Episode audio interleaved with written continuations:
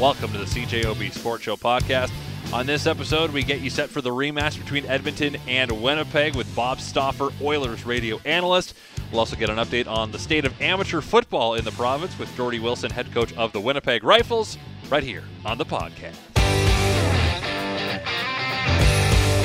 Last night, a chaotic 6 5 win for the Winnipeg Jets over the Edmonton Oilers.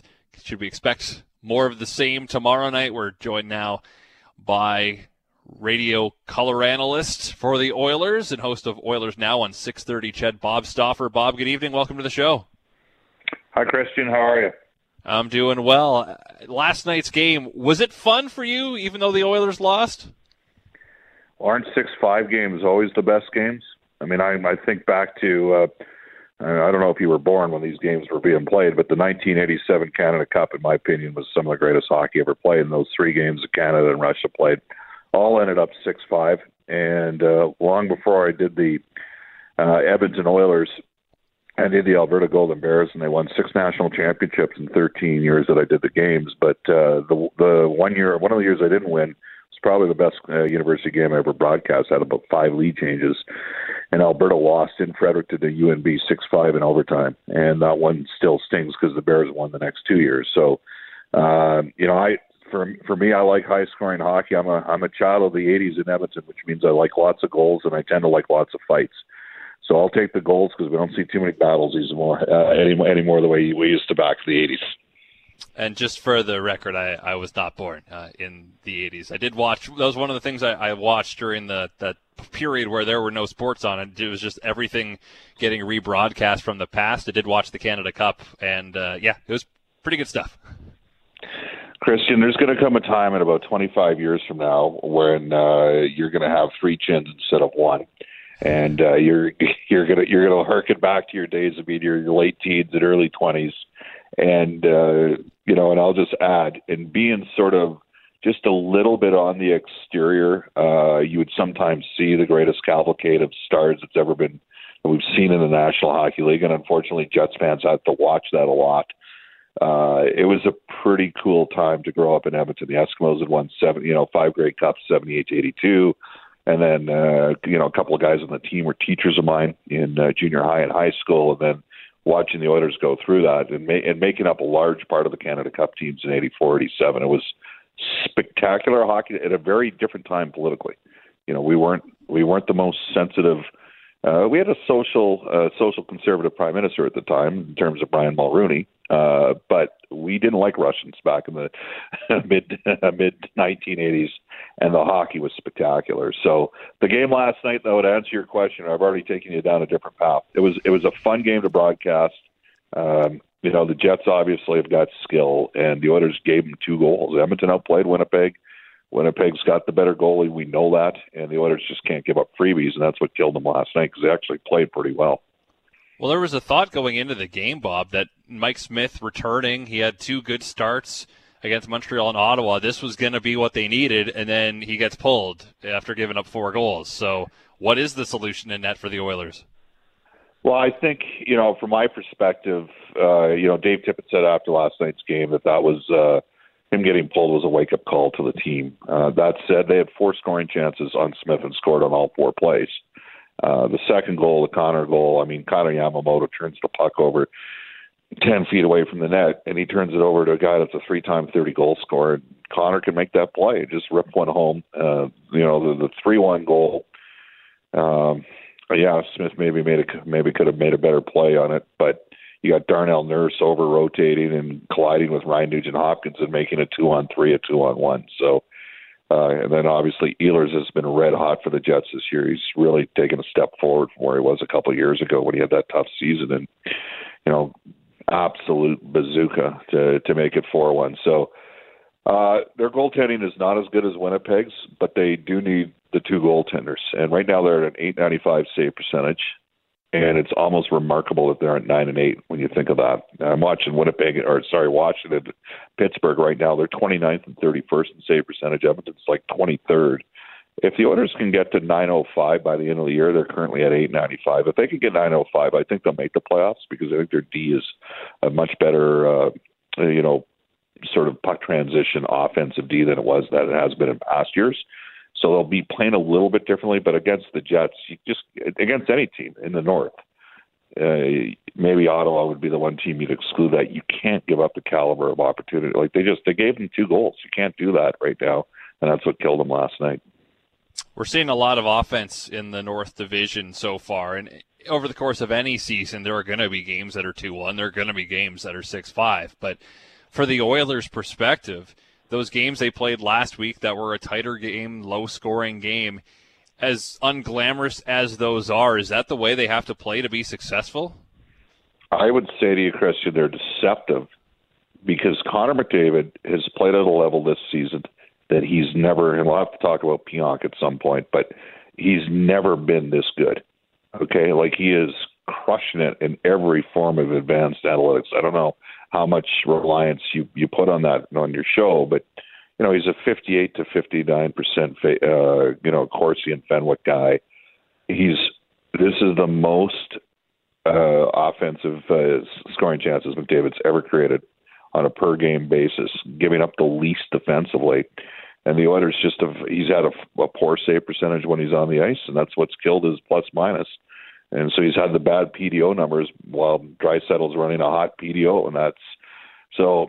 I those those three games last week, yeah, they they did get the, the goalies played well, but Edmonton missed a bunch of chances where the, those could have easily been five one games, not three one games. But they got to get the goals against now. That's a given. I think having two goaltenders that they can go to will play a factor, uh, especially as we get more. Uh, there's more back to backs in uh, in March and April in the NHL than there is in February uh, you know, January and February. Uh, so we'll, we'll see how all this all comes into fruition here.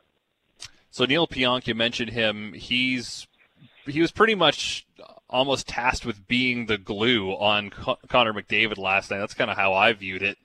He did, I think, a, a pretty good job. He did take a stick to the face from McDavid when he went for a big hit at one point.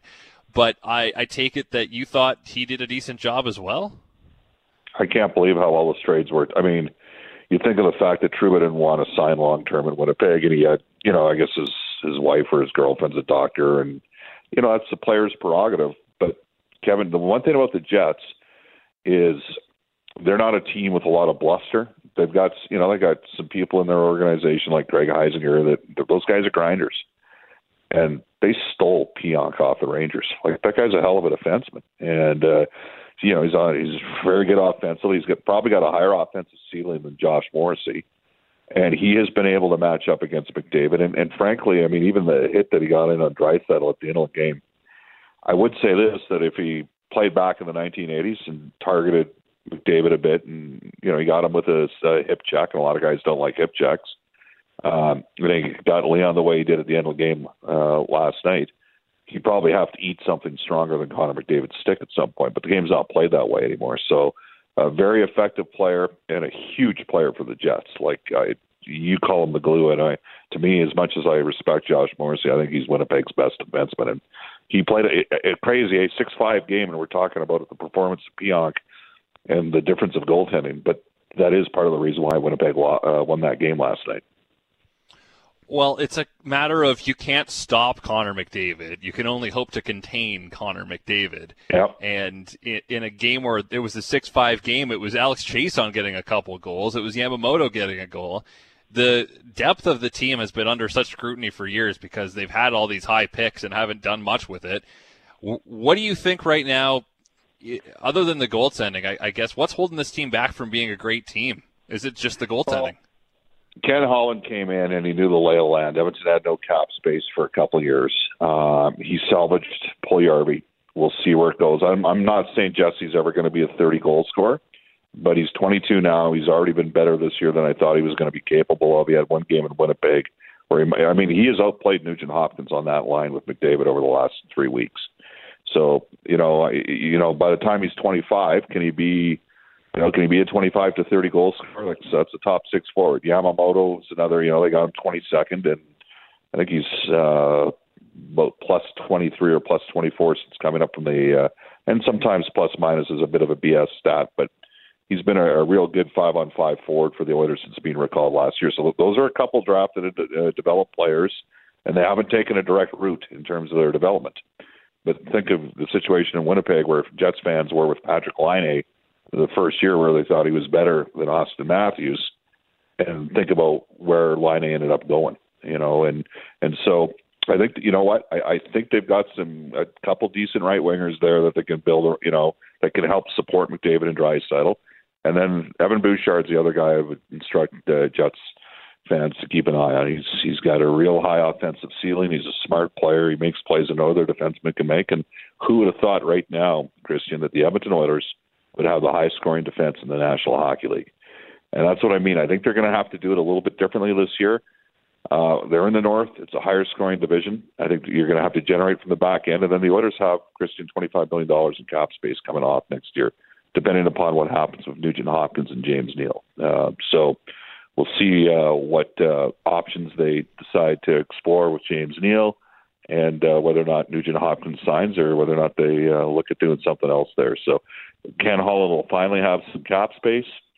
The Oilers have a couple pretty good forwards that a lot of guys would like to play with, but David and Draisaitl. They got to improve their goaltending. I think that's a given. They got to get another goalie in here at some point. But I'm actually fairly bullish about where Edmonton can go here over the next uh, 18 months. All right, I'll get you out of here on this. Where they can go in the next 24 hours. They're taking on the Jets tomorrow night, nine o'clock Central Time, eight o'clock your time there in the Mountain Region. What are you expecting tomorrow night after last night's barn burner? I, I expect a three-two game. I just think both teams want to lock it down. That's a good, you know, both teams have good coaching staffs, and uh, they probably didn't like the excitement that the fans and the broadcasters, and even some of the players, frankly, liked last night. I see a lower scoring game with fewer uh, errors and mistakes. All right, look forward to it, Bob. Appreciate your time. Thanks for this, and uh, enjoy the call tomorrow. Call anytime, Christian. Take care. I got a text the other day from Jordy Wilson. He is the man behind the Winnipeg Rifles, and he was wanting to come on to talk about the state of amateur football in the province. And I thought, yes, absolutely, because we haven't really heard much about amateur football in many months. This is normally the off season, but the off season has been very long because there was no season last year. And Jordy joins us now on the show. So, Jordy, what how this offseason has been over a year now. How does amateur football look right now?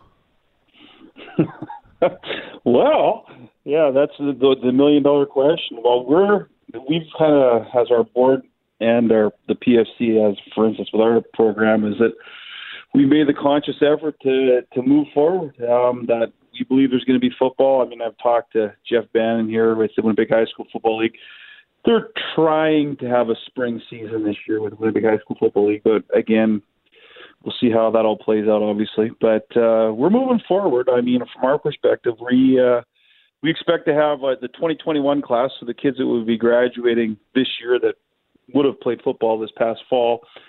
We have, as of right now, we have uh, rookie camp booked for April 10th and 11th outside, so it'll be, uh, you know, it could be snowy and could be ugly, who knows, at Dakota collegiate where they got the turf field there. And then the following week we have our 2020 rookies who this was all our first rookie camp was supposed to unfold the week that the world shut down last year in March, and then uh, we're going to have a combined camp April 25th and 26th, and then we're going to roll right into our spring camp and culminate with a, a game May 15th at Dakota. Our black and white game would be full uh, special teams, full officials. I think the crazy part is right now, Christian, we have 55 returning veterans, plus the 65 kids that we signed last year, and then probably I don't know another 80 to 90 kids. So we're we're dealing with about 220 players or thereabouts right now. So uh, we're moving forward. Um, and again, like everybody, we're we believe there's going to be football this year. It's just a matter of when does the actual date start. Our league put our schedule out two weeks ago. We are scheduled to open up uh, August 8th in Calgary against Calgary Colts, and uh, again we'll see how that works out. We've built in three buys during the season in case we have to jockey stuff around, and then there's also a schedule that we've looked at if this one doesn't fly, like in the sense that we get the okay from all the government levels to start at that point, we might start a little bit later. So, but we're this is what we're preparing to do. So that's kind of where we're at. Well, you got to plan quite in advance in a in a good year. So now you're in a mm-hmm. situation where you're hoping that the pandemic is under control, that mm-hmm. there's a decent portion of the population that's been vaccinated by the time you play your first game, and there's the hope that you know CFL is close to being underway or underway by that point. So yeah. it, it's real. I understand you got a plan. Is it hard to be optimistic, or do you have to be optimistic? I think you have to be optimistic. Like I, I mean, I think of myself, and I know Dale Dreger, our president, our board. I think by nature we're optimistic. Um, we, we do feel. Okay, are, we frustrated with the rollout of the vaccines in our country? Oh, I think we could all get into that line. Um, but I think at the end of the day, like you would have to think that a G7 country that's pretty wealthy and somewhat smart, we would all hope that by then they're going to figure out a way to get us vaccinated. We hope. But uh, yeah, I think we have to be optimistic about it. But I mean, the, the scary part is, and this is part of the other thing when we're sending text messages, that last year, I mean, to run our programs about three hundred fifty thousand dollars a year. So, you know, between corporate sponsors, we get revenues from 50-50 from the Bombers and all that kind of stuff. Our kids work elevators at the game but there was no revenue last year. And much like all, uh, you know, amateur sports teams, it, you know, I mean, you look at the Manitoba Junior Hockey League, and they're obviously have approached the province about, you know, with lost, you know, revenue opportunities and different things. Everybody's hurting, man. Like anybody that's in, in you know, on the CFL is hurting. We're all hurting. So there's a thing that the Bombers have put in the the, the Blue Bombers uh, Chase the Ace program which will be great for minor football. And this is the thing too, is the Bombers are concerned as well. Is they want to make sure that minor football survives and thrives because that's the lifeblood too of you know building new, the next Andrew Harris and Nick Demski and all those kind of guys. We need young kids playing football, so they're doing everything they can to try to do that, and they're doing things through the the Bombers Chase the Ace program, and we'll get some revenue from that as well to help us uh, moving forward as well. So it's it's an important thing, and with the the Chase the Ace thing, that's really cool is that you can support amateur football at the same time potentially win tens of thousands of dollars as the accumulator pool goes. So that the first draw is this Thursday, and I heard Wade on this morning on the morning show talking to to the crew there and talking about that and it's something that's important. I mean, money makes these things work, right? And I, but again, from a coaching perspective, I just wish we can get back to training. Like we do our off-season training at the Bombers facility. Like I hope to heck we can uh, get back in there and start training soon. And then in the spring, like I talked about those dates, at that point, will we be able to put full equipment on? I don't know. But we might be able to have groups of 10 in the position groups. Whatever it is, we're going to do. But to get back going here and get back with the young men, and that's what keeps me young too, right? And you're around young guys, want to be around them so we can stay young and get fired up for football season.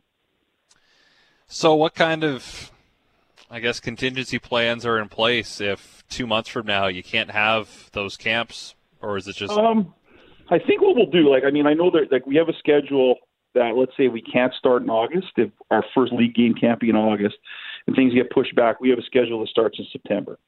So like it's uh that would be the next move and then obviously what we would do is we would push back if the April dates don't work, we'll keep pushing stuff back because we obviously have to get these kids in the field to I mean, I know what we have returning wise, but a lot of the young guys, I mean, until you see them up close and personal, you don't really know exactly what you've got. I mean, we watched them play, and I feel bad for the kids this year. Could you imagine, like, you know, you're a grade 12 kid in today's world that you didn't get to play your last year of high school football or hockey or basketball or volleyball or whatever your sport might be. And it's hard to evaluate those kids because we've seen them as 11s, but you weren't focused, as focused on them as we were the 12s because that's the group obviously that we would see the following year. So it's hard, um, but that's why we want to get those kids out. You know, whatever way we can. If it's out in t-shirts and shorts to start with in groups of 10 or something, we'll work on that. But there is the contingency. We can always move stuff back if, if, if necessary. And hopefully that's not the case, but it's certainly in today's world, it could be a reality. Well, let's hope that everything turns out because I think we all want football at the CFL level. We all want yeah. sports to come back, and obviously we have to do it in the safe way. I think we're doing a pretty good job as a province right now dealing with the numbers, uh, the vaccinations. You know, you can have a different story on that, but nonetheless, Jordy, mm-hmm. appreciate you coming on and uh, wish you the best of luck again for the the chase the ace. Uh, we had uh, yeah Wade Miller on earlier today. For yeah. people to learn more about that, uh, how can they get involved? They can go directly to the Blue Bombers website, or if they simply go Blue Bombers Ace, so it's just Blue Bombers Ace, all one word dot com Um, they can go in there, and again, you can enter weekly. There's a weekly prize. Chase. The rules are all explained right on there. It's pretty simple stuff. And then there's accumulator pile or a pot, so that if there's not a, a the grand prize winner, the accumulator pot keeps building. And I mean, a lot of the legions in town and in the province use it. In the Chase the Ace in this case, I mean, it could build into tens of thousands of dollars. All of a sudden, you know, some winner might walk away with a big whack of cash and have some fun gambling along the way. And what the heck, we got a lot of, you know, we have lots of time so we can go online in the evening and chase the ace. And hopefully someone will win. And at the same time, minor football will win and the Winnipeg Rifles will win. So that's a, that'd be a bonus for everybody. And again, I appreciate your support and we look forward to talking about real football instead of imaginary football as we are right now. Absolutely, Jordy. Thanks for this. Stay safe. Thank you, pal. Have a good night. Well, thank you very much for listening to the CJOB Sports Show podcast. If you like what you heard, guess what?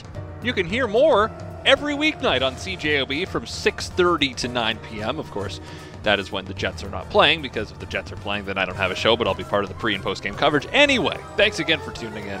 Subscribe if you'd like. We're available on iTunes and other places I'd imagine. So farewell until we meet again. So long and thanks for all the fish. So sad that it should come to this try to warn you the. You may not share our intellect, which might explain your